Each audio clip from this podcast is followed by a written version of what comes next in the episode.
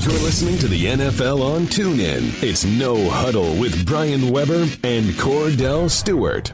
Jason, thanks so much for taking the time. Obviously, Tony Romo, one of your dearest friends the Tony Romo that we're all seeing on television now. Is that the real Tony Romo? My goodness, he has a lot of energy and he's got a lot to say. That excitement that he's uh, he's calling these games with, I mean, it's, it's off the charts. You know what I mean? It's uh, I don't, you know, I thought it maybe would would would kind of uh, fall off a little bit, but if anything, it just amped up. He got more, more revved up in the but, playoffs. Yeah, but you know those quarterbacks, they can they have a tendency to call plays and know where the ball is going. But you know, I'm happy for him. He made a tough transition for players to kind of leave that industry and go into where he went and with the with the with Jim Nantz and have that opportunity.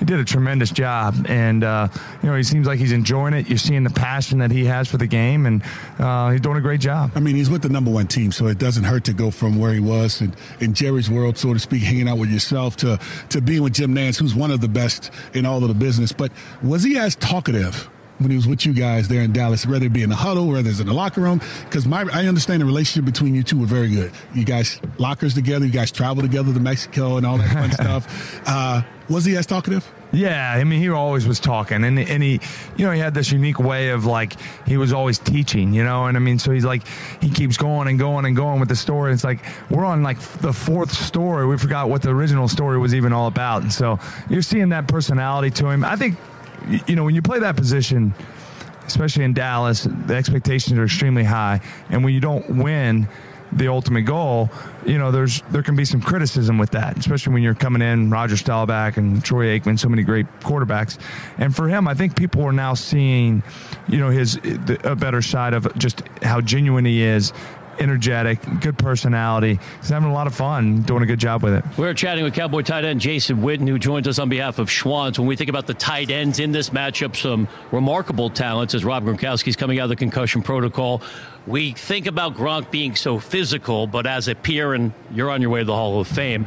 What makes him so special in terms of being a receiver as well? I don't think he gets enough credit for his hands. Yeah, I think I would start there. I mean, he is to be as big as he is, and, and, and not just his height, but I mean he's a thick guy.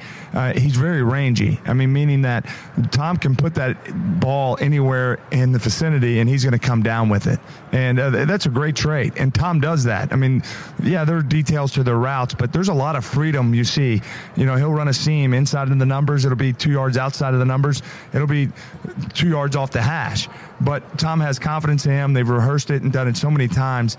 He can put the ball exactly where he wants it, and then and then of course Rob just makes some great catches. So he's big, he's strong, he's physical, great understanding of the game, competitive, and uh, you know a great quarterback that's putting it where he wants it. I think that's a really good formula. I know he'll get out of that protocol, and he's excited for this game. Jason, the game is hard enough already as is, and when you get over, when you get to the ten-year plateau, you know, of course, there's a lot of question marks in, why you keep coming back to the game, and you add on to it with yours being in the game for 15 years, a new quarterback on in the latter part of your career. How tough is it, and what drives you to consistently be as good as you've been? Yeah, well, I think early on, uh, when you switch to, to quarterbacks, um, you find yourself that you, you become in like a little bit of a teacher mode, but I think the thing that allowed me to make that an easier process or seamless process is Dak deserves the credit because he loved the game. So he was always trying to learn. He was always trying to study and get, hey, what do you think about this? And so when the guy has passion and he's a good, young, talented player, but he wants to study,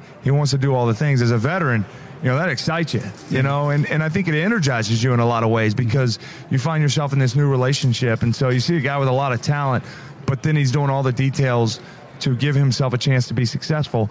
Um, that that that made it interesting for me, a lot of fun. But I think the latter part of your career, the motivation is just the opportunity to, to be able to go at it again. Been healthy, fortunate. In my game, Kordell is just it, it's never been, you know, running by guys. I mean, even when I was 21, it's always been about leverage, understanding coverages, attacking guys, and so you know, I feel like I, I've got a good understanding the older I get, then, and I love being a part of that. Is hey, I can I can find that, and, and there's a there's a little bit uh, there's a method behind all that of finding soft that spots, right? And, yeah, and, and being able to get open, and so um, you know I love having an opportunity to do it. Certainly, I just take it a year, a year, year to year at this point in my career. And you're still getting it done at a very high level. Scheduled to come back next year Are you blown away by what Tom Brady's doing? Because we're trying to come up with a precedent in any sport, and he is just spectacular. Yeah, it's rare. You know, I, am not sure what the whole avocado salad breakdown is all about, but it's available here at yeah, the mall. You just got to wander down to your left. I tell you what, though, it deserves a lot of credit. I mean, and really, I, am saying that in a joking way. I mean, all the things he's done, and uh, you know, he just continues to fight off Father Time. But it seems as if I mean, in that position is probably a little bit easier to do it than others. But I mean, even that task, I mean, mentally, that preparation at that position, on and on, he seems to have like a joy about it. He seems energetic, and uh, you know, guys understand it. And so he's playing that position. I really believe his last five years have been the best years of his career. And, uh, you know, it's amazing to see now at 40 years old what he's doing and how he's playing the position. I know this Philadelphia team is a little different without Carson Wentz. Uh, you guys obviously play against them twice. Uh, what's tough about this defense uh, when it comes down to what Tom Brady's going to have to go up against? Because they can play literally for 60 minutes better than most. Uh, that front four is about as good as it gets. What do you see them being able to do to a Tom Brady, considering at the time in which he's in, in his career? Yeah, well, I first off say with that rush, I mean, they, they have much more than four. I mean, they have six or seven. I mean, uh, they have the rookie that comes in and, and, and, rushes well. They got Chris Long that comes off the edge as a backup. Um, but but really for me, and, and a lot of people don't know this about them just because it's very unassuming back end. But you know, Jim Schwartz is of their defense coordinator is of that Bill Belichick tree, mm-hmm. and his ability to disguise coverages and to play down in distance. You know, I mean, now they got beat on a number of double moves uh, towards the end of the season just because they're they're so aggressive. And so, uh, yeah, they got to handle that a little bit, but they have a great understanding of coverages, disguising it. They play a number of different looks. They'll challenge you man to man one week. The next week it'll be all cover four, you know. And so he disguises it really well, and and there'll be the uh, ability to adjust within the game that will set it apart for for um, New England, and they do the, a good a job as anybody with that. Chatting with Jason Witten, who joins us on behalf of Schwan's. You have plenty of good football in front of you. I mentioned though the Hall of Fame. We'll find out the new class on Saturday. Do you allow yourself as an active player to think about Canton, Ohio? Because I'll say it if you're not going to.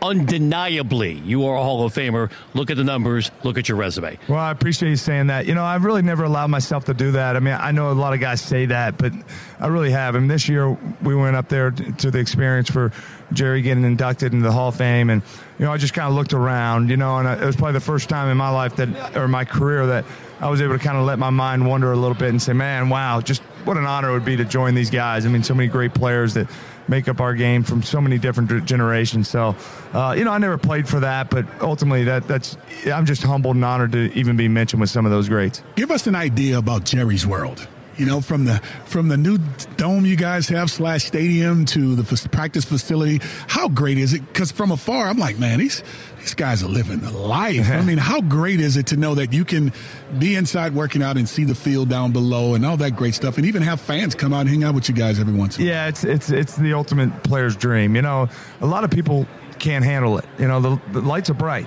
Yeah. You know, and, and they stay bright. And so with that becomes expectations a standard in which you do it. And for a lot of guys, they, they view that as a distraction or, you know, feel like that things are, are more important than football. And that's not the case. I mean, uh, he's going to give you every tool. He's loyal, um, passionate, drive. And so I, I'm just so fortunate the last 15 years I've been able to be a part of it with such a great organization and great management.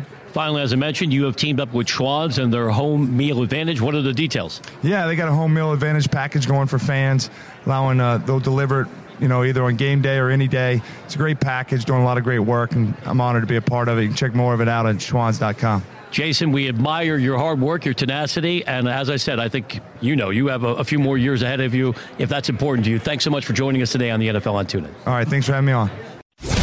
You've been listening to No Huddle with Brian Weber and former Steelers quarterback Kordell Slash Stewart live on the NFL on TuneIn. 20, 15, 10, 5, touchdown. The National Football League is on TuneIn.